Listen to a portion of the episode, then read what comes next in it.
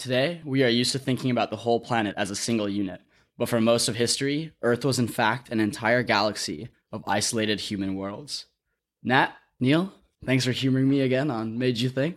Welcome back, Adil. Welcome back. So, if anyone hasn't listened to our part one episode of Sapiens, you should probably go do that first. You could listen to it in reverse order as well. That's that's fine, I suppose. But Yeah. we're back for the second half of Sapiens with our good friend Adil Majid to finish up the second half of the book. We got too excited last time, decided it made sense to go ahead, break it out in two episodes, a little experimental format. We went on a lot of tangents last time, Lots which was, tangents. I expect we'll go on a lot of tangents this time as well. Especially because, well, I don't know what you guys are drinking. I'm drinking mushroom coffee, I'm drinking mushroom coffee too. and that's always a recipe for tangents, which I like. Exactly. It's like, we could call it tangent coffee. Maybe they'll make a special edition someday Exactly. of Made You Think Tangent Well, Coffee. this is the Think blend of their mushroom coffee, so it's quite perfect for this show. and if you want some of your own, go to foursigmatic.com slash think. Get your discount. Exactly, and then you too can go on tangents. Tangent fuel. All right. So, in the first episode, we got through most of ancient history and transition to agriculture, and that kind of covers the first two books of Sapiens. And then books three and four are much more about the progression to a more modern culture. So, he digs into a lot of the forces and mythology that brought us to where we are today. Uh, and he kind of opens up book three with this chapter on the arrow of history and kind of how we slowly moved from, as Adil said in the intro, this really scattered unit or scattered collection of isolated human worlds to this more cohesive global civilization. And most of the chapters that we cover in the next two books are related to that in some way.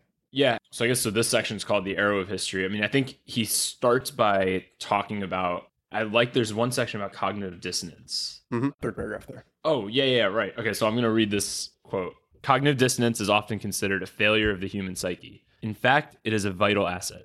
Had people been unable to hold contradictory beliefs and values, it would probably have been impossible to establish and maintain any human culture. And I think like the example he uses, it came up earlier in the chapter, but I think it's a really useful um, sort of example to to tie like how we currently think about things. He uses Democrats and Republicans as an example of how there's two sets of beliefs in our society where you have one side that wants to kind of like effectively do things for the collective good, and then the other side which wants to maximize individual freedom.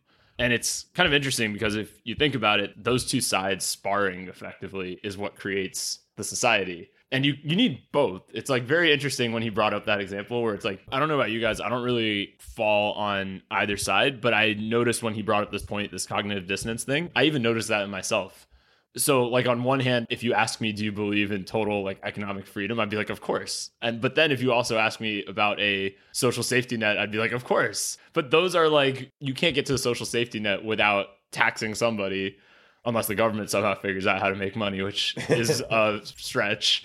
And then the other way is also you can't really have if you have full economic freedom, that means you would not have, you know, some regulations, you wouldn't have taxes and so I don't actually believe either of those two things. So there's a cognitive dissonant belief there. Well, I was going to say that was my thing with reading this is that I'm not sure that's necessarily cognitive dissonance. It seems more just like we don't actually think in binaries, Ah, right? Like we yeah. talk in binaries, but you don't actually believe in total economic freedom, Right. right? I'm kind of surprised you said that, right? Yeah. Because well, if you ask me, I would be like, do you think I can I should be able to like do a company or sell things like without restriction? I'd be like, sure, yeah. those are different questions. Yeah. You said total economic freedom. That's true. right? The word total and that's like is- Syria. Right? yeah. I don't think that you actually believe in Very good point. Right? That's a very Whereas, good point. like, and you also don't totally believe in social safety net, right? Right. It's you know, it, I feel like our answers to these things, if we're being honest, is Spectrums. sort of Yeah. right. It's like parts of it, and I feel like that intermeshing is not necessarily cognitive dissonance, right? Because you can believe in both of them at once. So I, I wish he had given like a little more examples here yeah. because I'm not 100% sure what he means exactly by cognitive dissonance. I think what he means is you, you there's people with different beliefs that move a society in different directions, but you kind of need that tug of war. That's what I got from it. It's like, But uh, cognitive dissonance is an individual thing, Right, it is. Right, it's not a society. but I think he's extrapolating it to a societal level. That it's like a society doesn't necessarily just believe one thing. I don't think that's true because he says had people been unable to hold contradictory beliefs and values, it would probably have been impossible to establish and maintain any human culture. So it sounds like he's saying at the individual level, you need to be able to hold contradictions in your head. And he didn't really give many more examples of the individual level. Yeah, so I don't know. So I thought the extrapolation because he brought up the parties. Yeah, So that would be an extrapolation to a group, but he didn't give any examples of the individual. So you're right. If he doesn't word it as the group, but he words it as the individual, but then he didn't give any examples. We definitely see a few around. You know, one might be when a religion says a religion of love, but all those who do not ascribe to the religion are condemned. yeah. That's one. We're seeing That's this- actually a good one. Yeah. Oh, we're seeing one. this one today is uh, America is like a melting pot. It's super open, but we also have to clamp down on these damn immigrants. You know? Well, but that's I think that's a good example of like two different ideologies, right? Where it's like on one side you have the melting pot, on the other side you have mm. the but you'll have the same people saying both. really. Yeah. You do see that with some people. Not not It's as not much. It's mostly yeah, it's mostly two opposite sides, but yeah, you're right. There are But again, I think then it just comes back to degrees of scale. Because like Yeah. I would probably say both. I would say like yes, we're a melting pot of cultures, but we should also be careful about who we let in, right? Yeah. Like those aren't necessarily contradictory, right? Like it's good to have some blending of culture, but not like too much. yeah, so not Right. total. Not like total. not use the word yeah, total. like open borders. Yeah. Like that's a ridiculous idea. Yeah. But having like somewhat open borders, like that's good. We need that. Yeah, so it's a spectrum kind of thing, not a one or the, not binary as you're saying. Yeah, I feel like it's just beliefs are more fluid. I love the ethnic cuisine idea that he brought up. Oh yeah, or just like the history of food and all of that. Yeah. You want to read part of that? Yeah. I'll read. I'll just read that whole. I mean, it's a long quote, but we can just read the whole thing. So he goes. One of the most interesting examples of this globalization is ethnic cuisine. In an Italian restaurant, we expect to find spaghetti and tomato sauce. In Polish and Irish restaurants, lots of potatoes. In an Argentinian restaurant, we can choose between dozens of kinds of beef steaks.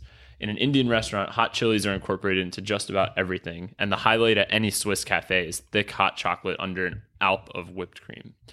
But none of these foods is native to those nations. Tomatoes, chili peppers, and cocoa are all Mexican in origin. They reached Europe and Asia only after the Spaniards conquered Mexico.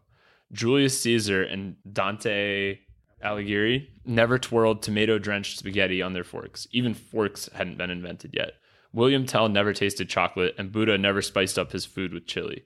Potatoes reached Poland and Ireland no more than 400 years ago. The only steak you could obtain in Argentina in 1492 was from a llama.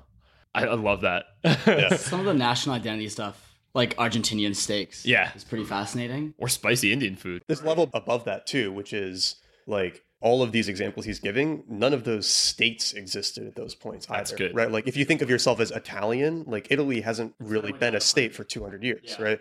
Like less, yeah, maybe more like 100 or India, right? Yeah, Like, India was not a nation until the Brits left. that wasn't really a thing until Yeah. what 1800s Yeah. right so or and like argentina right like that wasn't a thing back Yeah. in 1492 right so the point. the idea of you know even this on another level is kind of crazy right Yeah. where most of our ideas of national identity themselves are kind of absurd or like Mexican, even the word Mexican. yeah like mexican right Yeah. it doesn't have any like historical significance it's Yeah. like just a modern geographical terminology right but as a culture it's not really like a historical thing I wonder if that's what makes it so hard to like put ourselves in the shoes of ancient people because like when we think of like people in what is now Mexico, we think of them as Mexicans just in a different society. Hmm. Or like same thing with like actually the India example is a really good one just cuz there was literally no thing called India. Like it was a bunch of warring kingdoms and warring and allied kingdoms basically around the whole what is now India and Pakistan. But like it was only a foreign conqueror coming in that created this nation state. And I've heard the same thing for the Middle East. Like there's a lot of the states are just totally made up effectively by either the British or whoever else was there. Well, that's one of the theories for why that's been why there's been so much conflict there throughout history. Is that it was like Brits and other people came in and just started drawing arbitrary lines. We're like, this is a state and this is a state, and like this is how we're breaking everything up. Yeah. Whereas like before, it was at least somewhat self-regulating with Yeah. the natural city-state type. It's like a bottom up versus top down Yeah, Same in, approach. same in Africa. Yeah, Yeah. Yep. Africa's a perfect example Yeah. too. Wonder is South America more natural borders or are the borders drawn by I know the Argentinian-Brazilian border is natural, but Okay. Well, I was gonna say because you we haven't seen the same kind of conflict in South America that that you see in like the Middle East or Africa, but that could be a function of something else. yeah, that's a good question. Yeah, because I know like the Middle East definitely there's like a bunch of minority populations that are just like completely screwed over by the the way the lines are drawn. Honestly, a big part of it could be religion too, right? There's no South American religion that's like nearly as intra-violent as Islam, right? So, like Sunni versus Shia yeah, kind of thing. exactly. Yeah. I feel like that seems to drive a lot of it in the Middle East. Deal. You look like you disagree. No, no, I I'd read about the Sunni Shia history at one point, and I'm trying to remember some detail of that, but it's not coming back to me right now. Yeah, it's the descent. It's the Oh, that It's the history air, thing, yeah. but it's they were largely peaceful for a long time. Mm-hmm. And it was Oh, yeah, you really told me this, yep. Yeah, it was really only the I'm trying to remember what time frame, but sometime in the last like I, I want to say 50 years that the Iran Saudi tensions flared up, and Yeah. under I, I just remember the details enough to dive into it. Well, that was like if you look at photos from it was like University of Iran in the 50s and 60s, it looks like California yeah or something. yeah. I've It's seen like- those. Yeah. yeah, it's just completely different states. So something. I wonder what changed. Well, the gist of what I had read is that there was other conflicts, but they used the ideas of the split religion to kind of separate the groups. oh, So it was that came after, and now that's the overgoing narrative. But at the time, it was uh, I believe it was an Iran Saudi thing, but I mean, We that might is I today. believe that. Yeah, Yeah. that's. I mean, well, they were the two biggest today. powers in the region too, Yeah. right? All right. Should we move to money? Well, actually, so I, oh. the I think the transition here is that Harari's introducing in this section is how like we have this very global culture now, and obviously it didn't always used to be like that. And his hypothesis, or at least what he's arguing, is that this really came from three different groups: so merchants, conquerors, and prophets, right? So it was money, states, and religion that ended up creating this more unified world, and that's how he breaks out the next few chapters. So the next one is money. And it seems like he is suggesting money was the first, right? That was really the first thing that started bridging like local separations, right? Because kind of like going back to what we were saying in the last episode about writing, right? Writing started as a way of recording financial debts. Yep. and so it may have been too that money as you know the money and barter was a way for cities to start to interact with each other and start to have some elements of like shared culture you know shared resources obviously and that could have been kind of that first step. And it also ties your basically your destiny with somebody else Mm. also. So it's a lot harder to go to war with that group if your shared prosperity is shared because you're trading with them.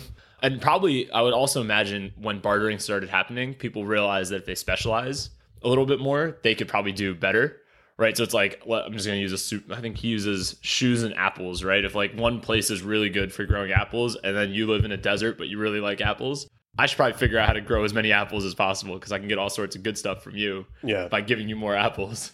So probably there was some specialization too, but then that would mean that each region starts to become dependent on each other to get the things that they want. So I would I kind of buy that that money would have been one of the first, you know, would have been the first to sort of start tying people together.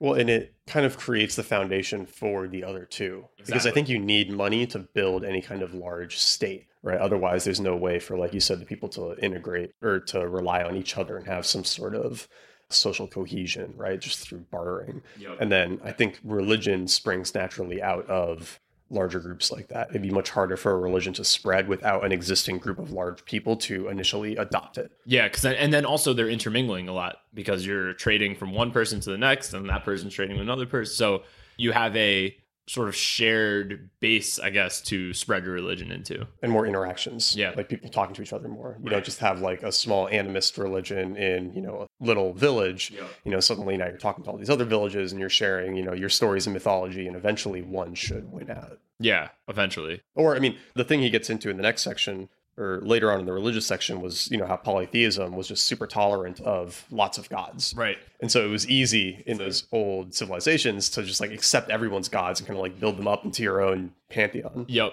But it also reminded me of Taleb's tyranny of the minority situation. So if if let's say you have 10 groups and 9 of those groups are okay accepting other people's gods and then one person's group is like that's like completely not allowed. Yeah. That's the one that's probably going to be the one that spreads the most because all the other 9 can accept that god, but you can't accept any god. So then of course that god is going to be the one that's part of all 10. Yeah. Right? So Which is probably why Christianity won out against all the other or all the monotheists. or all the Yeah, all the monotheists. monotheistic Yeah. ones. Yeah. Yeah.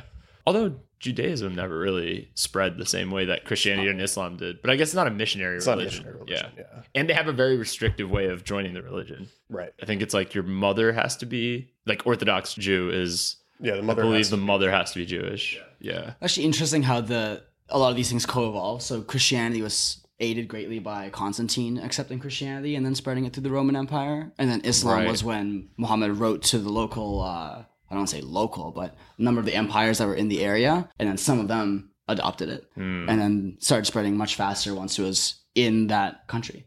I wonder would love to dive into like what the process for that was. Like how good was his copywriting? Write a letter that would be like hey you know what? We're gonna change our religion and adopt yours. You know we, we buy yours more.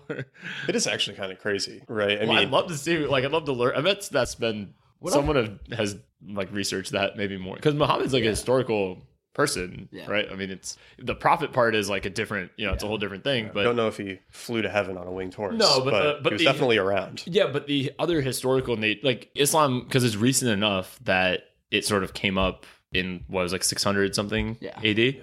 Yeah, so it's like it's recent enough where there's writing, there's enough historical records. It's not like Christianity is a very, it's sort of at the cusp of that, and then Judaism is obviously way back. I mean, it was possibly even oral, right, first, and then Almost certainly. written down. Yeah, What I wonder is always, you know, now you have like a unifying idea when you have a campaign, right? Like Obama's, uh, well, was Forward in 2012 and then Hope in 2008, and everyone believed in Hope and going forward, so they crowded under Obama, right? I was always curious, you know, when Constantine first looked at Christianity, was he like, oh, this is like a good unifying idea? And it was it a political crutch, or did Constantine look at it and say, you know, no, I accept Jesus, and now I'm going to spread the good word? interesting. I've always been Yeah. curious about the intention, at like, because someone at some point decided to do this, Right. Right. Right? So that's one Especially, point were- especially that one because it's such a clear decision point where they made that change. yeah.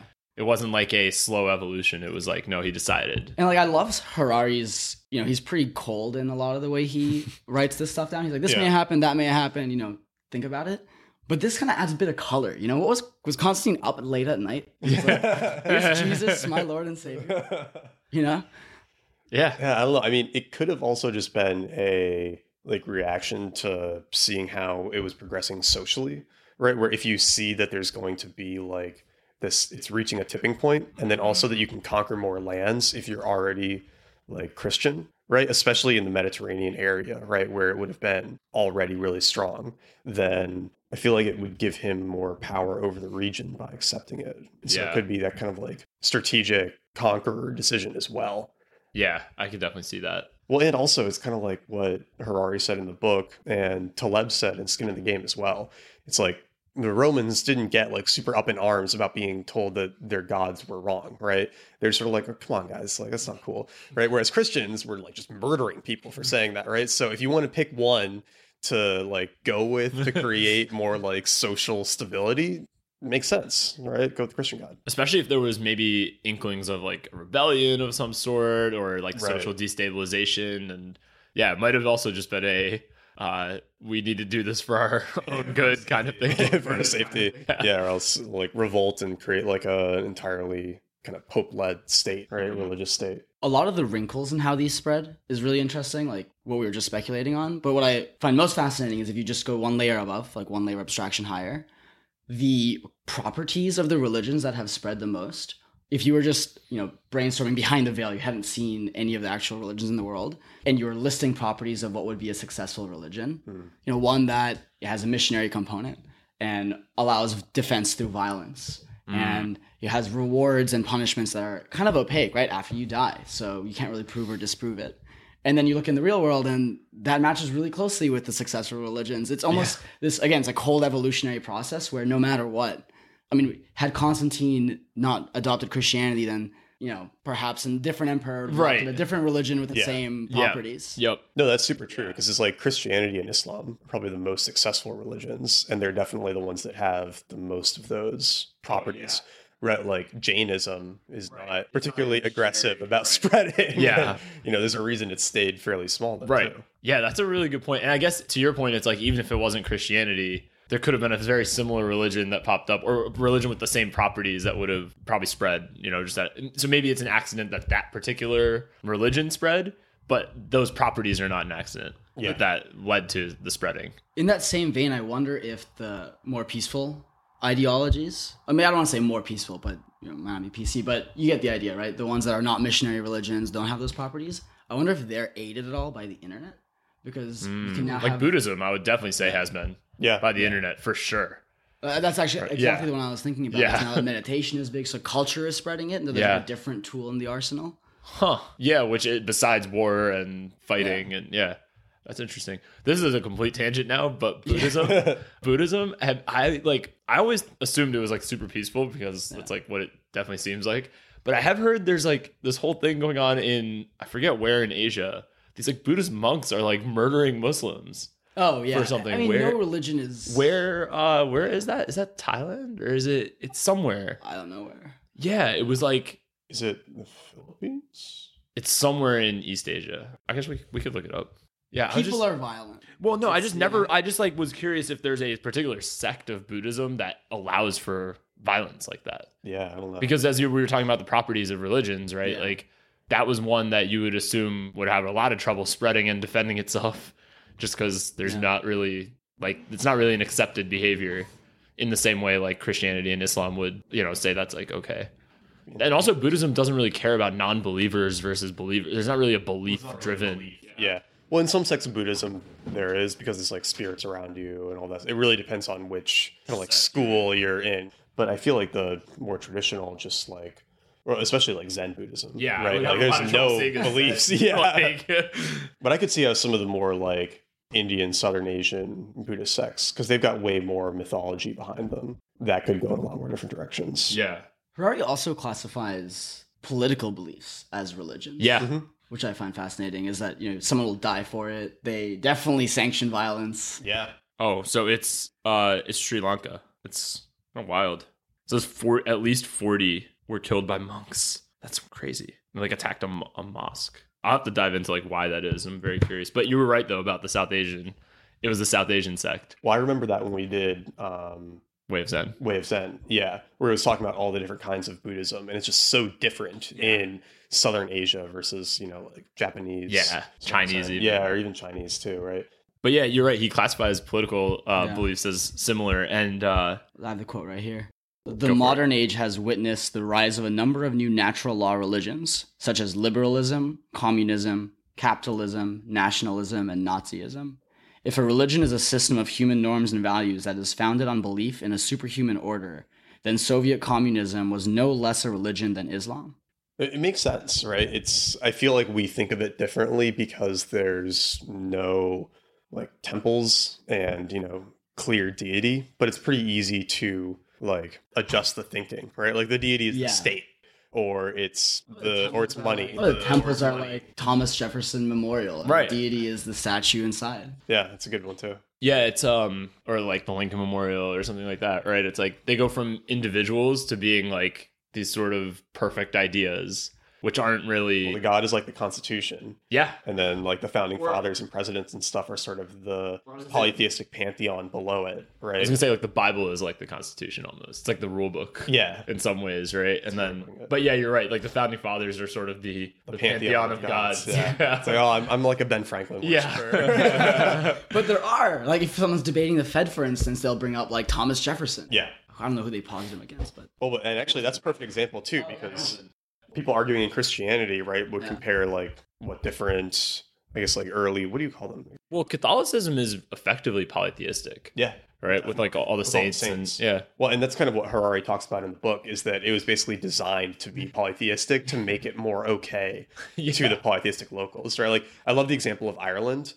Oh right, yeah. Like they, they had a local god called Bridget, yeah, right? Yeah. a, lo- a local god. And so then when Catholicism got there, they just added Bridget to the pantheon of saints. And so Saint Bridget, and now that's like the most worshipped saint in Catholic Ireland, right? right. So it, was just like completely made Yeah. up to, to make it more uh, palatable. The other parallel is like you know if you c- change from being a Democrat to a Republican, Mhm. it is about as theatrical as Mm. converting from like you know Judaism to Christianity. Oh, Like- Depending on your family, right? Yeah. They'll like Yeah, write you off. really good point. yeah. You lose friends, right? this quote is good. But in all frankness, how long can we maintain the wall separating the Department of Biology from the departments of law and political science? the guy is just he just shines sometimes. but yeah, so he's got these three forces, right? Money, religion, empire, and those kind of brought everyone together, right? That's what created the more unified global world that we have today. And then from that, he kind of moves into the next section, which is all right, now how did we sort of like function and continue to grow as a species once we were all bound together right and this is where he gets into like science uh, science is kind of like the big one and then more advanced stuff on money and industry and all of that so we can actually hop into that now with we've got this chapter on the secret of success right which i thought was fun because we just did postmodernism la- two weeks ago right so he's talking about how there's this idea of memetics, which originally I think comes from Richard Dawkins, right, for Selfish Gene. I think so, or at least he popularized, he popularized it, it definitely. Minimum. Yeah. Oh, actually, no, it comes from um, who's the philosopher that Peterson likes? Nietzsche. No, no, the German one, friends with Freud. Oh, Jung. Jung, yeah, yeah. I think psychologist. Jung, yeah, a psychologist. That's right. Psychoanalyst. I think he was one of the original popularizers of, of the meme. Okay. Yeah, but anyway, so uh, what Harari's saying here is that a lot of scholars disdain memetics, seeing it as an amateurish attempt to explain cultural processes with crude biological analogies. But many of these same scholars adhere to memetics' twin sister, postmodernism. Postmodernist thinkers speak about discourses rather than memes as the building blocks of culture, yet they too see culture as propagating themselves with little regard for the benefit of humankind. So this is kind of like the next stage of evolution right is ideas and you know philosophies and shared myths moving at kind of like a hyper speed through this now globalized culture that we developed from the last section. Yeah and it's also interesting that uh, one thought that came to mind as you were reading that quote was how we kind of have gone from these islands to this like interconnected web which probably means well, we're already seeing it. I think you and i have talked about it not on a podcast but we've definitely talked about it how like effectively the world's cultures seem to all be merging into one. Like how when you go to like London versus like Paris versus New York versus LA, it's the same stores, the same companies, people listen to the same music pretty much, watch the same movies, and oftentimes eat the same foods too. Yeah. right. So it's kind of like led to this one culture as opposed to these isolated islands, which is interesting. But at the same time, the sort of opposition thought to that is that on the internet, there are tons of like random small communities of just like like if you just go to Reddit, like the amount of wild subreddits that are out there for every possible thing. Yeah. That's like your islands again. And then we kind of effectively create our own islands with the internet too by like the filters we use and the people we follow and what we read. So in a weird way it's like it's not a physical island anymore of culture, but there's like mental islands that you can put yourself on. Like think about certain memes or jokes that just perpetuate within small communities that most people would have no idea what you're talking about. Like Pepe the Frog or whatever. Yeah. right? Like I didn't know about that till that became mainstream, but apparently that's been a joke for like a long time in that community. I had no yeah. idea. Well, it was an old meme for a long time. Yeah. Right. It was like an old 4chan meme. But it being 4chan. like yeah. being absorbed into the kind of like pro Trump crowd, that yeah. was pretty modern. Yeah. But yeah, but you see what I mean with like 4chan right. crowd had its own, you know, popular meme, which like was outside the mainstream. Culture. Before in a culture, you couldn't really have like a subculture that's exactly that was I mean. hidden. Yep, that's right? exactly what I mean. But yeah. each of us are in like tons of subcultures now that you know probably like most of our friends don't even know about. Right, right. Like unless they are also a member of it, but there's no need for them to overlap because we can kind of do everything behind the screens now. It's yep. pretty easy to separate out those different parts of your life. Yeah, so I don't know where I was going with that, whether it's like memes that have anything to do with anything, but it's more that just like, yeah, we kind of like don't have this overarching cultural island uh, set up anymore, but we do behind our computers basically, or inside of our our machines. Well, from there he dives into science, and he's basically saying that we had this turning point where we went from just kind of assuming we knew what was in the world to assuming we didn't. And I love the example he gives about maps. So he says during the 15th and 16th centuries, Europeans began to draw world maps with lots of empty spaces, one indication of the development of the scientific mindset, as well as of the European imperial drive. The empty maps were a psychological and ideological breakthrough, a clear admission that Europeans were ignorant of large parts of the world.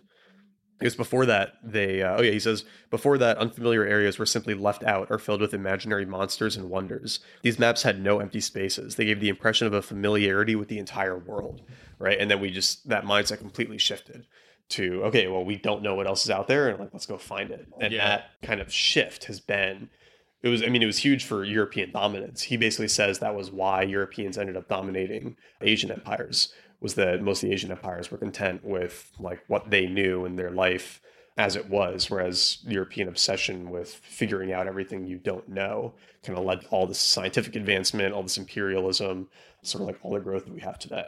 I, I was thinking this when you mentioned the memes changing globally. Like you go somewhere, you see the same restaurants, but I think it's relevant here as well. Is most of this is driven just by greed and money, right? Like the reason the mm-hmm. physical locations are same in every city you go is because as soon as a McDonald's shows up, the local burger place just can't compete on cost. And because the under like the motivation is always money. So if you're trying to, you know, live cheap, then you're gonna go to the cheaper location, right? So as a result, McDonald's propagates everywhere. And I mm-hmm. think a lot of the European exploration was not about scientific discovery. Like some of it was, and there's notable examples like Magellan was, you know, going to circumnavigate the globe, and so it's not the rule. But it seems like the general case was you want to go to the New World and find gold.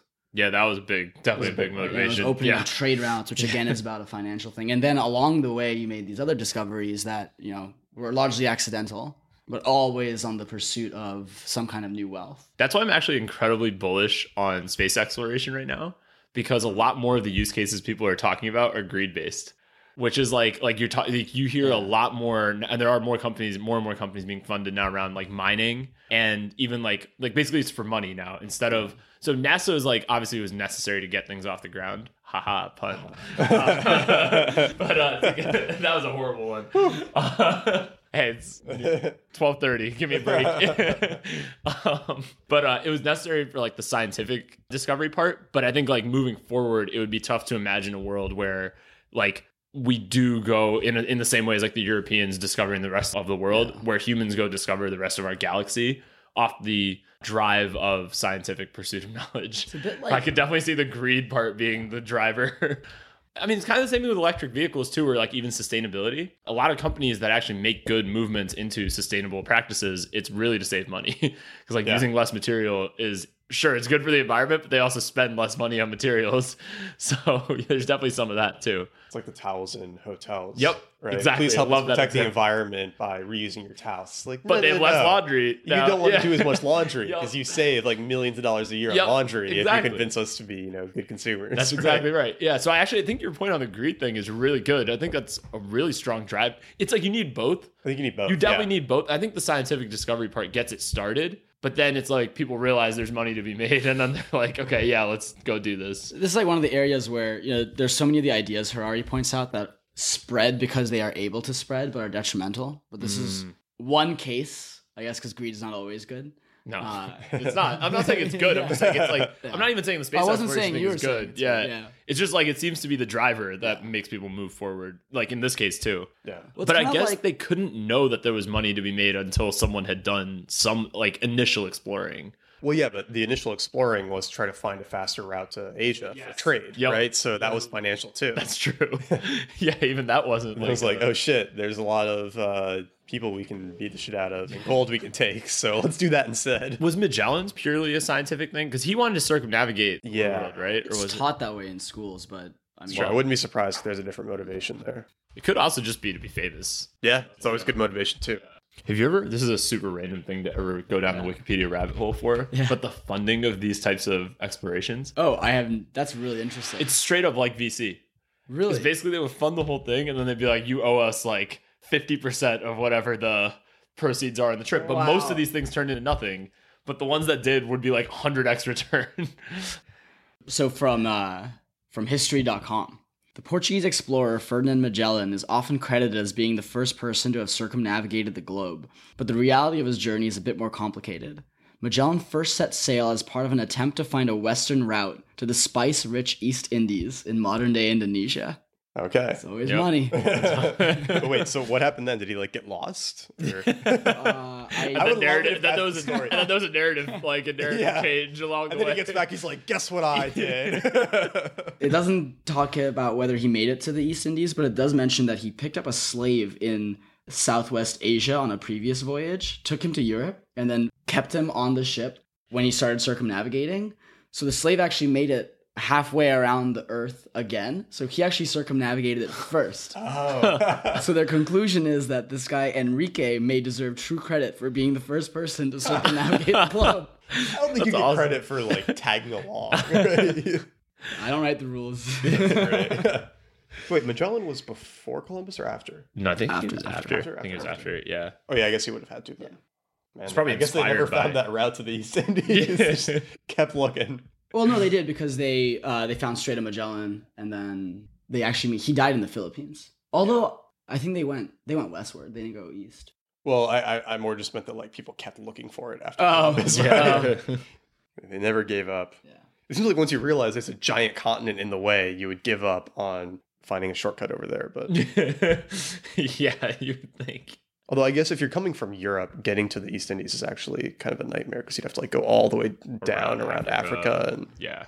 That trip takes a long time. From I mean, even in World War II, they were doing that. For the Brits were doing that to get to India because there was all the land in the middle that like the Germans had taken over. Oh damn! So they were like, "Oh yeah, we can't go supply our bases there that way." So they were going all the way around Africa. damn. I think it was like a three week trip or something, even with like powered ships. So imagine Yeah. the fourteen hundred, like fourteen hundred ish time frame.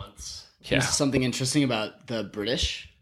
You know, when they went to India, they actually introduced tea to India. Right. yeah, right. That came up a little while ago in the in the book, but it's But the fascinating thing crazy. I read was uh, the name that locals use for tea in different parts of the world is actually based on where the tea, how the tea got there. So if it got there by boat, it's tea.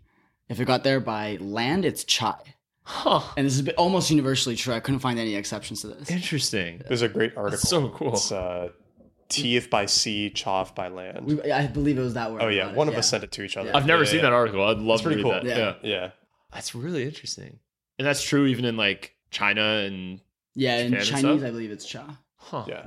That's so cool. And in Turkey, it's chai. In Pakistan, it's chai. That's so cool. But then in Latin America, it's tea. Te. Yeah. Huh. France is also tea. Maybe there's some exceptions. Well, that actually that could have gotten there by sea as well, right? Where did tea originate? I have no idea. That's actually a very good Well, question. where did it start? Actually, you know, it probably started in Asia, right? So, like, let's say China, and then it probably got to Europe by boat, which would be how it became tea. Southwest China. Yeah. It says tea originated in Southwest China. So I would bet that it got to Western Europe by boat, not by land. Portuguese merchants. Yeah. And that would explain South America as well. Mm. But then, and then in India, it's by land, right? So cha. Right. So And in the Middle East, probably. Middle East too. so, yeah. yeah, Chai. It's kind of cool. Interesting. Well, it's like it, it does speak to a lot of the stuff he's talking about here, right? Where it's like merchants effectively have driven so much of culture, like almost, well, not almost, it is in an inadvertent manner. But yeah, it's like for the tea thing, it's exactly that. Well, and I, I love this whole next chapter on capitalism. Yeah. Because I didn't realize sort of how big a deal credit was, right? Where he spends a lot of time in the beginning of this section explaining how, you know, banks can lend out $9 for every $1 they hold in reserves, right? And that creates this like crazy, you know, positive feedback loop in the society where people can get money to do stuff and create more value. And then, you know, fund the banks more and then the banks lend out more money and create more value. And that kind of like created all the growth we had today. If we didn't have that and you just had like one to one lending, then the amount of things you could do was extremely limited, right? Because there's no way that you could fund any new venture unless you kind of like already had the money or some like collateral for it, Yep. right? Which made it basically impossible for anyone to do something entrepreneurial without like getting a grant. And also, the people who had the money would probably be the least motivated to do it because it's Right. like, if you already have the money, then you don't need more money. right. Well, and it's protective against the problem he points out with you know the pure capitalism theory, right? Because the the pure invisible hand of the market type stuff is like, oh, you know, if somebody makes more money, they will create more business Yep. and like more stuff. It's like, well, partially, but they'll also just hold more money, Hold on to it. Yeah. right? And so by having some amount of credit in the system, you counteract that, Right. right? Where it's like, okay, you know, Neil made a million dollars. and Yay, Neil. 500K, 500K in the bank and 500K into other ventures. But that 500K you put in the bank now is also four and a half million in funding that can go to other people, right? So even though you're holding it, which is bad, the bank turns it into a good thing. It kind of like counteracts the negative feedback loop in the process. Which is probably why I just realized, you know, how we were talking at dinner the other day about how it used to be illegal to hold gold. Yeah. Maybe that was why. Almost to own certainly. gold. Yeah. Because if you owned gold, it wasn't in the bank. Oh, that And if it's why. not in the banking system, yeah, It was after the Great Depression. It was because people, because the dollar was, I think it was inflating so rapidly, or maybe it was just because having it in gold made it illiquid. They banned private ownership of gold. so yeah, to your point, it's like if I held 500k in gold in my house Right. or in my safe, it can't be lent out to anybody. But if I deposit five hundred thousand dollars in a bank account, then the bank can turn that into four and a half million, and then those people can use that for new ventures or houses or cars or whatever. And by buying houses, they got to employ construction workers, and there's a whole lot. Yeah, it's like a chain. We need uh we need crypto loans to become more like globally acceptable now because people are holding so much money in crypto. Although you can Yeah. do it. There are there You are can do it, right? But I guess Yeah, it's yeah. because the asset's so volatile. Maybe it's so tough to. I don't know. I haven't looked into it too much. Yeah, but that would create a crypto economy Yeah, much more effective, better one, right? If they could figure out a good way to do it. If everybody's just holding currency in their wallets, it's not being lent out. Then it, it's kind of yeah. That's actually a really good point. Yeah. because the dollar economy is probably so big, like only because of credit. Well, any economy. is. Uh, and- and it is actually kind of a problem, yeah, because I, I know, like for me, I treat all the crypto stuff as much more store of value, and I don't want to spend it or use it. Yeah. But like I've never, I haven't spent it. Well, that's on largely a function of volatility. If the prices were stable, if it wasn't going to be a trillion dollars next week, then you, you would spend it, right? it's April Fool's Day when we're recording this, also. So and Bitcoin is below seven thousand dollars. Everyone is sad. I can't believe Ethereum's below four hundred. Hey. I hey, can believe it. he called it. You've been calling true. this for a while. I mean, it's either going to go up or down. So half the people Hey. who called it are right. Yeah. I thought you were saying. I thought you were about to make a prediction and be like, "Well, it's either going to go up or down." We're like, "Okay." It stays the same. Yeah. It's 50-50. It's like playing roulette and, and uh, betting on like you know uh, evens or odds, but then it's the zero. Yeah, exactly. yeah. the green square. Uh, oh, I love the Wall Street anecdote. Oh, yeah. it's just a cool little. I didn't know that before reading the book. Neither did I. That's pretty interesting. Um, so I'll read this out loud. In order to control trade on the important Hudson River, WIC, which was West Indies Company, built a settlement called New Amsterdam on an island at the river's mouth. The colony was threatened by Indians and repeatedly attacked by the British, who eventually captured it in 1664. The British changed its name to New York. The remains of the wall built by WIC to defend its colony against Indians and British are today paved over by the world's most famous street, Wall Street. That's so cool. Yeah. I never knew that. It's also cool like to see um like just there are like the city, you know, used to be New Amsterdam. There's some random like Dutch things still in the city. I'm, I'm blanking on like a good example, but there are definitely some streets which will be like Van something Oh, street, yeah. right? And then you're like, okay, that's interesting because that's a Dutch name. Yeah, So probably wonder- down in like FiDi. Yeah. Right. Yeah, yeah, definitely below the numbered streets, but like closer to Wall Street, you can find things like that. Cool. Or even in Brooklyn too, which is interesting because I don't think Brooklyn was part of New Amsterdam, but it was probably there were probably similar people Could have been there. like, yeah, the less rich part of the city. Maybe, yeah, It's a live across the possible. river. It's possible. Yeah, what were you about to say? I know you just held your tongue I was there. about to say it's kind of like today, but Although that's not fully It's true not- it's not in Brooklyn untrue. anymore. yeah, no, it's Brook- true. Brooklyn's like nice and hipstery now. You go back 20 years ago. Yeah, that's different. The bridge and tunnel folk. oh god. Uh, I didn't know much about this Chinese and British war that happened. This was all new for Yeah, me. I thought that was super interesting. Basically, the British wanted lots of opium, and they wanted the Chinese to let them just like farm opium and you know track it all out. And then what was it? Something like a fifth of the Chinese population was hooked on opium, so they tried to ban opium farming. And then the British just went in and started a war in the name of free trade in order to get them to you know change it. And so British completely like trounced the Chinese. They kept Hong Kong until 1997, uh, and then China went back to farming opium for the British. Yeah. Yeah, I never knew about that war. I mean, I knew there was a war at some point, but I didn't know what caused it. I also found it very interesting that the MPs and cabinet ministers who held stock in the exactly. drug companies, They were the ones who were losing their money. It was the people in government who had invested in it. some things don't change. Yeah. well, and I guess that's sort of what he's getting at in the end of this section too. Yeah. Is that that's the one problem with free market capitalism is that you can't be sure that it's doing good things, right? Like it's going to create growth, but you don't know if it's like growing in a good direction, right? Or with good goals. And so there needs to be like some sort of check on it, right? Where it basically says, on the contrary, the craving to increase profits and production blinds people to anything that might stand in the way. When growth becomes the supreme good, unrestricted by any other ethical considerations, it can easily lead to catastrophe. Some religions, such as Christianity and Nazism, have killed millions out of burning hatred. Capitalism has killed millions out of cold indifference coupled with greed. I think the last part of that's really interesting too. Where Oh, yeah. uh, he goes, the Atlantic slave trade did not stem from racist hatred towards Africans. That part's debatable. Uh, the individuals who bought the shares, the brokers who sold them, and the managers of the slave trade companies rarely thought about the Africans, nor did the owners of the sugar plantations. Many owners lived far from their plantations, and the only information they demanded were neat ledgers of profits and losses. I think that's pretty interesting. Yeah, Seems like you could have made the argument without trying to prove that racism wasn't a part of it. yeah. Well, I- I don't think he Ultimately, needed that. the to- root of it was still about money. Right? Yes, Free I think. Well, I think what he's. But I don't think slave labor came out of like No, we've had slaves slave for all of Right. history, Yeah, yeah, right? Like no, I think I- racism towards blacks in America at least came out of slavery, right? came out of slavery. I was Yeah. gonna say that part of it, uh, I think, well, it could have started from racism. That like, oh, we'll take these brutes in Africa from you know. Well, no, but like Europeans weren't going into Africa and like capturing people and making them slaves. Like Africans were selling other Were selling Africans other to Africans. Europeans, right? most of the time, but there were definitely. Yeah, I think there was definitely in. some going. Yeah, like well, I think the point he was trying to make here is that the reason it grew so big is because of the capitalism part Yeah. of it. Right. It's like Well, that's the reason it started in the first this- place. Yeah, Yeah. Otherwise, it would have just been this like isolated thing, but it became so big because so many people were making so much money off of it.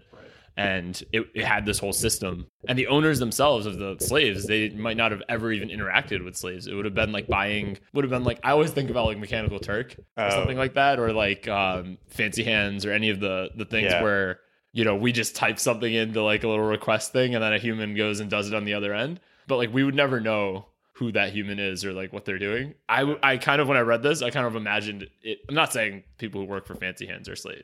what I'm saying is like for those owners, it was probably a similar thing where it's like, oh, I bought the slave and my profits went up. right. And well, like- and to them, it was like numbers on a spreadsheet. Exactly. Right. Yeah. Yep. Which is why sometimes when you hear these stories about like apple plants in China or whatever, like, you know, people being like severely underpaid or like horrible working conditions and stuff, it's like on some level you it's not hard to believe that they actually had no idea, Right. right? Yeah. I mean, Tim Cook's office is not in a Foxconn factory. Yeah. yeah. But yeah, it's definitely interesting to see that these like capitalism for sure has like the potential to make people blind, like willingly blind to these kinds of things. right. Because the system doesn't have the check for that. Right? There's like nothing there's no part of that system that is regulating that part if you're just viewing it through a capitalist lens. Like there, there's no government or anything like that. Yeah. Which is where some of that other regulation ends up becoming necessary.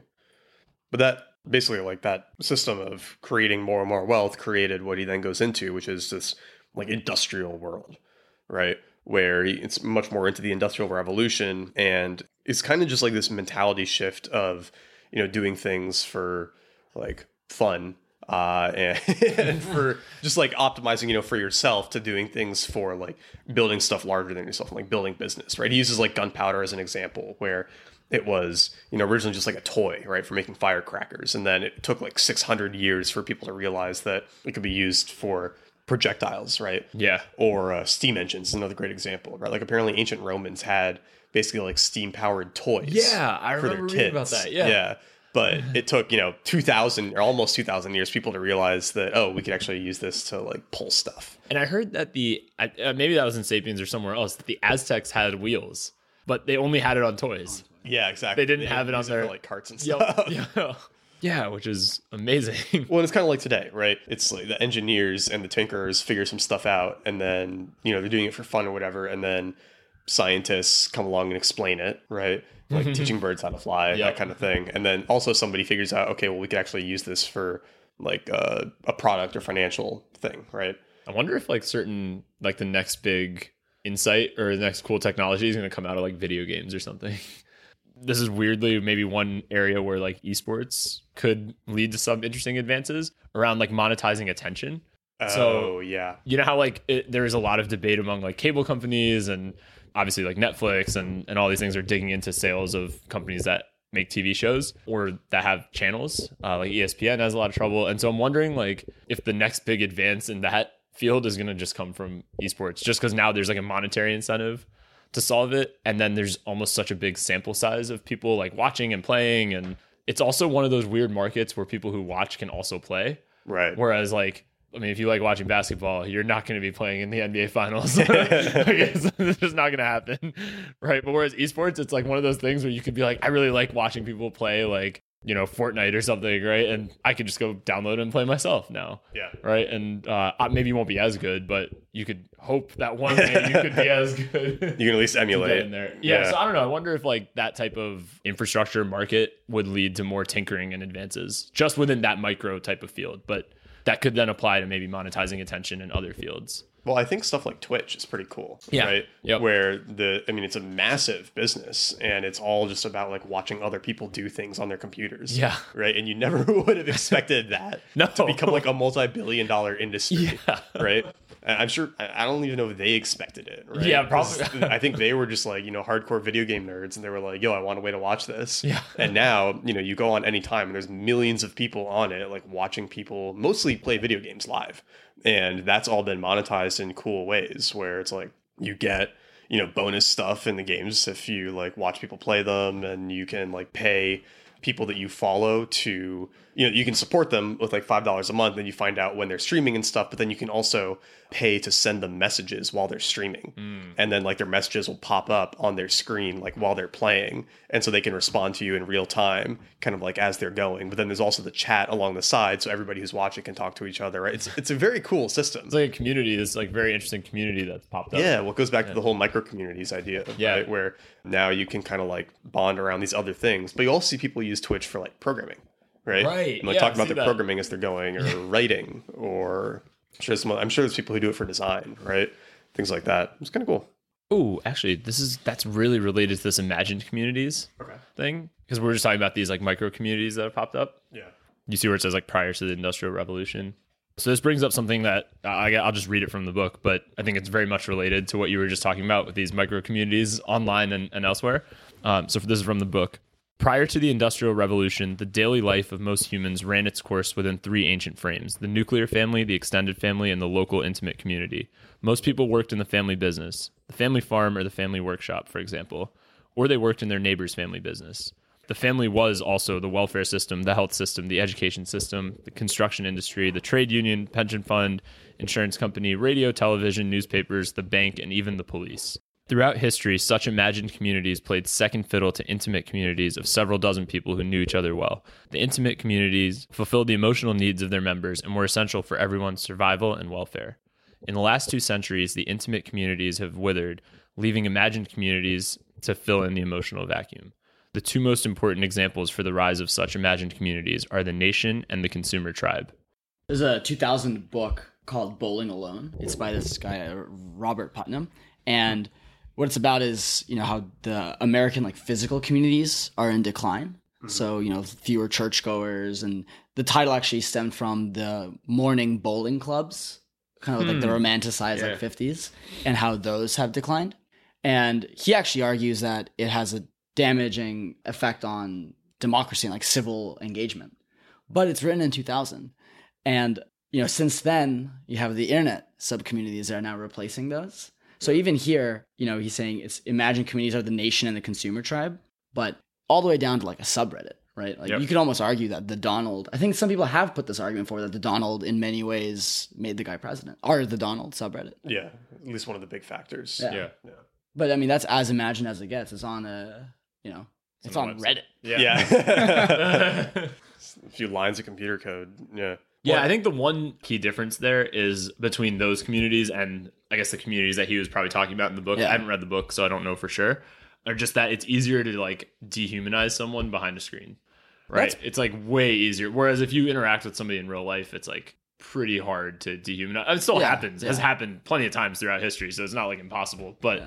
It's just like very easy on the internet to be like, ah, you have you're an idiot and like or way worse than that, right? Behind the screen, but you wouldn't say that necessarily in real life. What I wonder about how these internet communities will affect us over the long run. I think it's I don't think it's really clear what the effects are yet. Yeah, but one big change is, you know, when you have physical communities, you know, you have your church friends, you have your bowling friends. You maybe you're in a couple of these communities at most. Yeah. Right? Just because of constraints of location, time, you know, people that you can relate to, things like that.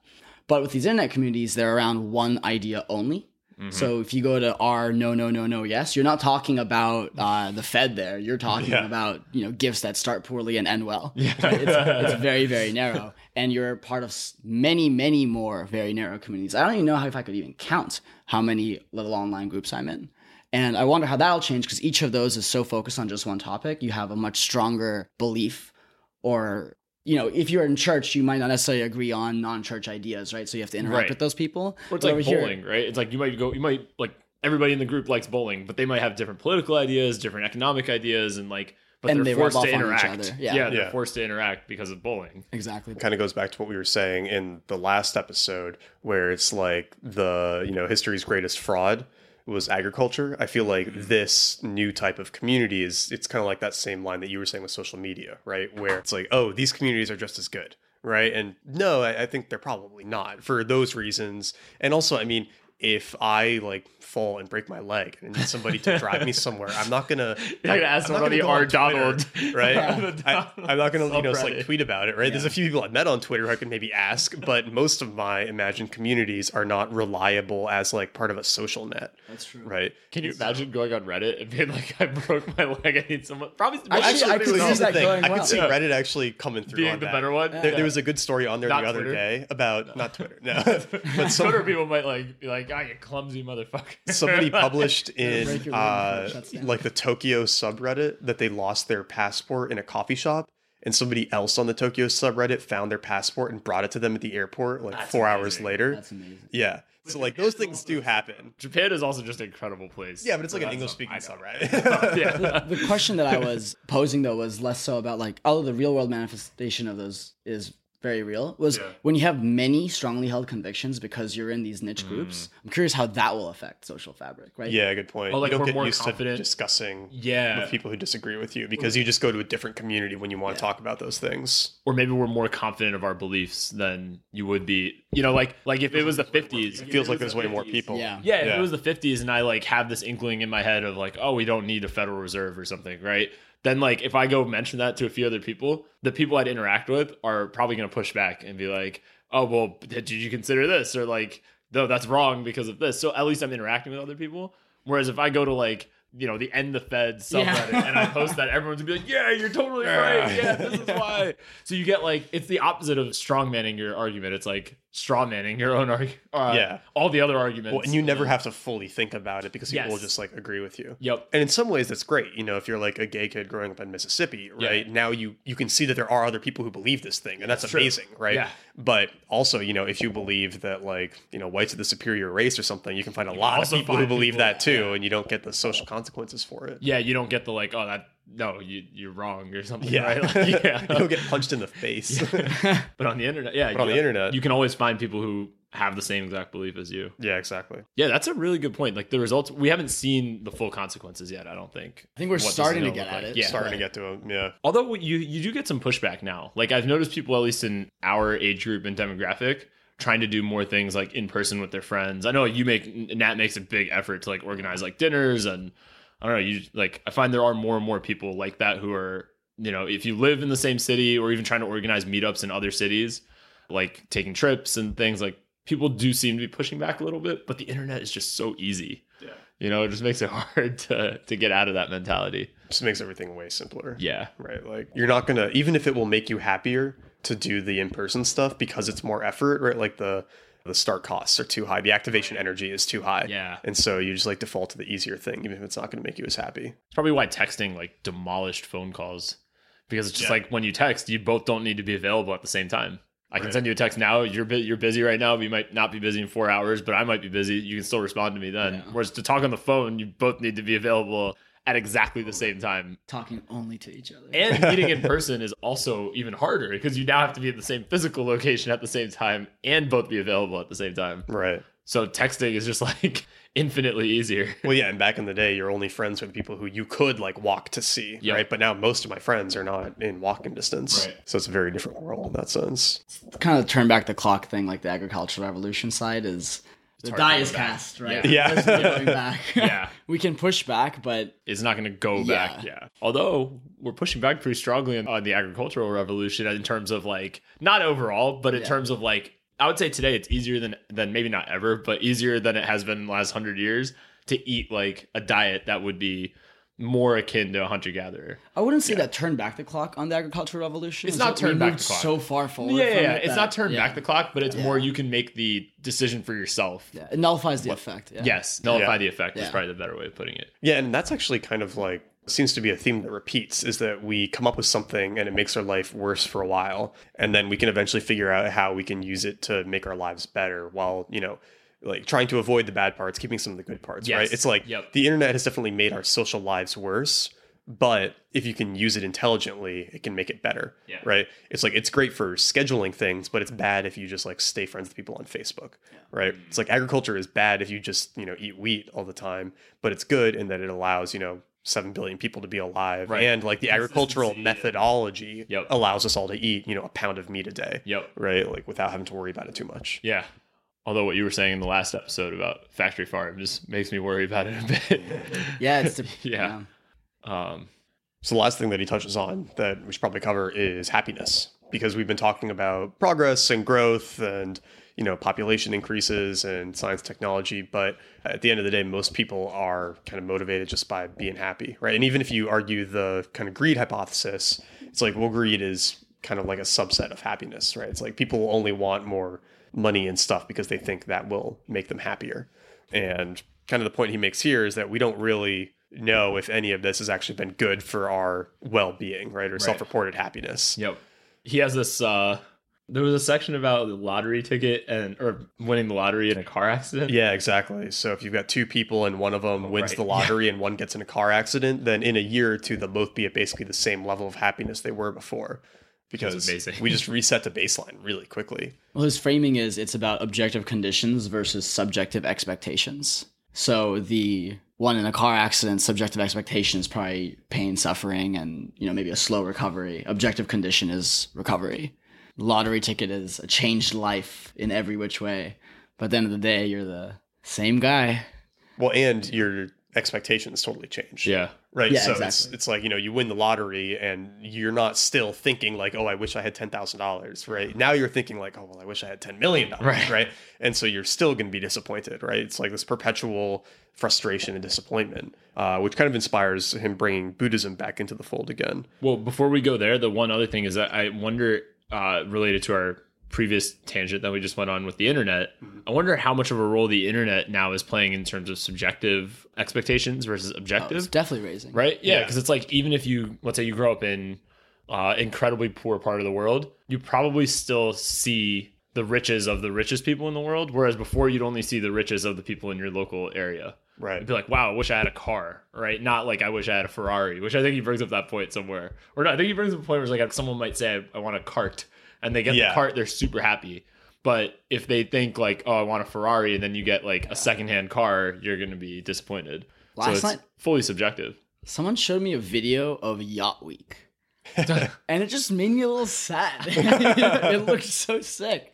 There's What no is- way I'm what is going. Yacht Week? It's a week you spend on a yacht in Europe. It's like three grand or something total, and it's looks awesome. and I'm not going. You know. You didn't even But know this you- was a thing. Exactly, that's yeah. what I was gonna exactly. say. Yep. Yeah. Yep. yeah. Yeah. So you're Yesterday perfectly happy morning, not I was knowing fine. about it. Today I woke That's why up. you sound depressed on the podcast. Yeah. No, I'm just kidding. you would rather be yachting. yeah. Yeah, but that's that's a great example though. It's like you didn't know it existed. Then you saw the video and now you're like, well shit, I wish I could go to that. Well, I think that's a big part of why you know social media does make you unhappier, right? Especially something like Facebook or Instagram. You're only looking at the highlights from other people's lives, right? And so you're seeing like, oh, you know, how come all these people are going on cool trips and I'm not, right? And it's like, well, that's you know one of their two trips a year, but you're just seeing like the people who went on trips, right, at the given time. Or It's like, oh, how come they're like in such better shape than I am, or like whatever. It's like, oh well, you know, there's like good lighting in the photo. Yeah. Like- they got those Equinox overhead lights doing the favors, right? But so it, it's so much easier to have those like little comparisons all the time. Whereas before, I mean, you know, you're living in a village of like 50 people, and most of them are older and younger than you, and you're like, oh yeah, I look pretty good. yeah. Well, I'm a good looking person, right? And you know, there's a very narrower range of wealth and availability of seeing wealth. It's like, oh yeah, like I'm pretty well off, like pretty happy with it. And so that access to information has definitely made us worse off psychologically Yeah. because I think we're all just sort of inherently nosy too. Yeah. Right? It's like even if we know a piece of information is going to make us unhappy, like we want the information still. Yeah. It's like the Pandora's box thing, Yeah. right? Yeah. We're always going to open it, which is like a hard habit to try to get out of. Yeah, if even possible. possible, Yeah. yeah. And then he switches over to finding meaning and happiness through meaning, or rather satisfaction. or I guess, do you want to say the Buddhism stuff Oh, before? Because I think that we was don't have to go into it. I mean, I think it was just interesting that he mentions Buddhism here, where it's like, you know, that is sort of the central tenet of Buddhism is this eternal suffering or eternal frustration. And, you know, happiness doesn't come from fulfilling the thing that you feel you're missing. It comes from like escaping that wheel, right? Like getting out of the habit of just, you know, constantly wanting more things and being obsessed with what's not in your present state, right? But then if you can be, you know, just fully present in you know where you are and what you have now then you will at least be satisfied. You'll at least be like non-frustrated which is probably the the best, Buddhist as good as it yeah, as good as it gets for happiness, right? you can at least be content. In Buddhism, do they even use the word happiness, or is it peace? What is the it's hard to say right i mean like happiness as a word is like not very helpful right it's like partially a function of english too right that we have this word happiness that doesn't really mean something back I was just going to bring that up actually with Buddhism, right? There's like the whole idea of like the reincarnation and escaping that cycle, right? But it's like reincarnation can just be the moment to moment. I think that came in way. Yeah, that- moment to moment. moment to moment Rebirth, reincarnation, yeah. rebirth, right? So I wonder how much of this is also a function of like not understanding Sanskrit because remember that came up in that book yeah too. That like mm. we're it's just like one guy guessing. just sort of made it up Yeah, this one like British scholar was like Yeah. he is kind of like his best guess. Like we don't really have that good of a translation from Sanskrit to English. So there's a lot of like things, like a lot of ideas that could be like just mistranslated. yeah Or maybe not mistranslated, but not precisely what they meant. So maybe like a true Buddhist would maybe have a different interpretation than we're we're Well, getting. and then language too right? Language, Like, exactly. you know english is such a christian influenced language and so it's going to talk about things in certain ways whereas if you have a language built you know alongside a religion that thinks about Right. happiness and psychological processes differently you're going to have different words and understandings Right. of things Like maybe the word enlightenment is not really like in the relation to Buddhism is Yeah, not really like- what it yeah means. it could be like freedom right Yeah, it, it like- could mean a lot of things so Yeah, that's just where, where I was going with that. Is like we just might not fully know what the right word, like from happiness standpoint, like it might just be a language issue that like we call happiness is also a really, at least how we interpret happiness is a really weird goal. It's a tough goal, Right. right? It's like because it's not really sustainable. Like you can be happy in a, for a moment, you know, for like for about something, but it's hard to. it's also very ethereal right Yeah, that's exactly. it's what I like you I- ask someone if they're happy and then they're like huh i don't know it's like well maybe i'm not right Yeah. yeah? but if you like observe them they could you know be totally happy right it's Right, I think just exactly. It's a, very word. weird, yeah. Well, it's like I was thinking, like if you ask anyone who has something like amazing happen, right? Whether they win like the championship in some sports league or they're you know sell their company or you know whatever, like whatever they win the lottery, whatever it is. You ask them at that exact moment, are they happy? They'd be like, yes. Right. If you ask them like a week later, they'd probably be like, eh, Yeah, yeah, I'm I'm okay. pretty good. In general, things are good, Yeah. right? But you wouldn't be like ecstatically happy. when I was at Spire, I met a uh, I don't know therapist, psychiatrist. I don't know what the exact term is, but he was influenced by his Buddhist practice. So what he would actually help his clients with was he would reframe their thoughts on happiness with the word peace. Uh, So that was the first part of his practice. Is during the first session he would do a kind of a line of inquiry that got them to realize that what they wanted wasn't happiness, and that happiness was this fleeting thing. it's kind of like the jordan peterson stuff right? It's order versus chaos right? You mostly just don't want to be in chaos right? And i noticed too that when i'm feeling the most unhappy it's like when i'm in a chaotic state. I feel like that's a pretty good way of framing it like peace Yeah. or order right? That's like a more stable version of happiness. Yeah. yeah. So i guess the, the only other section he's got here is like the end of homo sapiens in the future but we can probably save that since he wrote a whole book on it which we'll be discussing next week Yep. um and he gets much more into that. and he gets much more into it. Yeah, so we will we will save all of that. But think that I think- I think concludes our two part episode on Sapiens. Yeah. So if you want the book, you should go to madeyouThinkPodcast.com slash support and click through from the Amazon link yes, and uh, then go buy the book. And you while you're at it, go buy Homo Deus too. yeah, exactly. Pick up Homo Deus. You've got a week to read it before that episode comes out, so uh, you can grab that. You can also grab some of the mushroom coffee that we were drinking during this episode. foursigmatic.com slash think.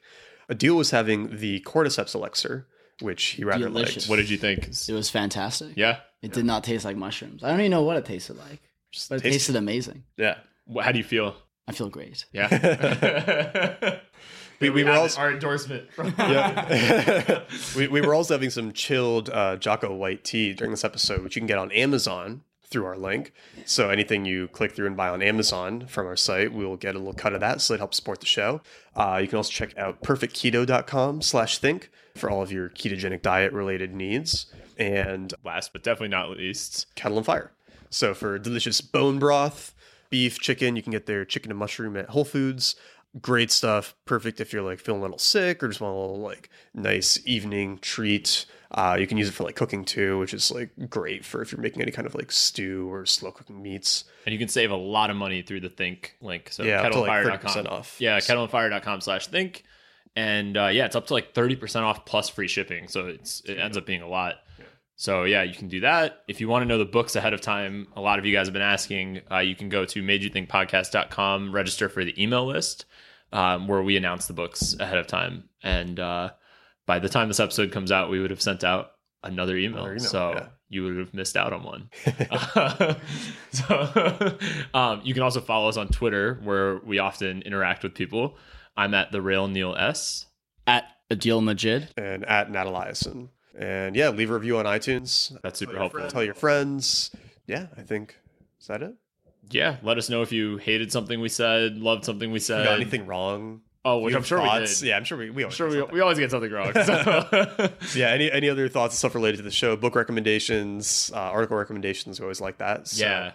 There's Yeah. also like things related to this that like you guys know that that we don't. So pretty much every week now we we hear from people who tell us something that's like on a related topic and could be an article, it could be a book, uh, could just be a fun anecdote. But we love getting those. So keep Yeah. sending them. send them our way and uh, if you like Adil and want him to come back in the future let us know that too and then we'll uh consider penciling him in for more more made you think episodes Any last words, Adil? you get to sign off. Oh man, this was a great time. It's fun hanging out with you guys. And you'll It's be fun. back. It's also interesting seeing the tangents live. I really feel like you guys need to get that button. Maybe I'll get it for you guys on the six month we'll put it as like a, a, a patreon uh reward tier if we, if we ever set up a patreon yeah it's like once we get up to you know a thousand dollars a month or something then we'll get the tangent Yeah. button all right Cool. we'll see you all next week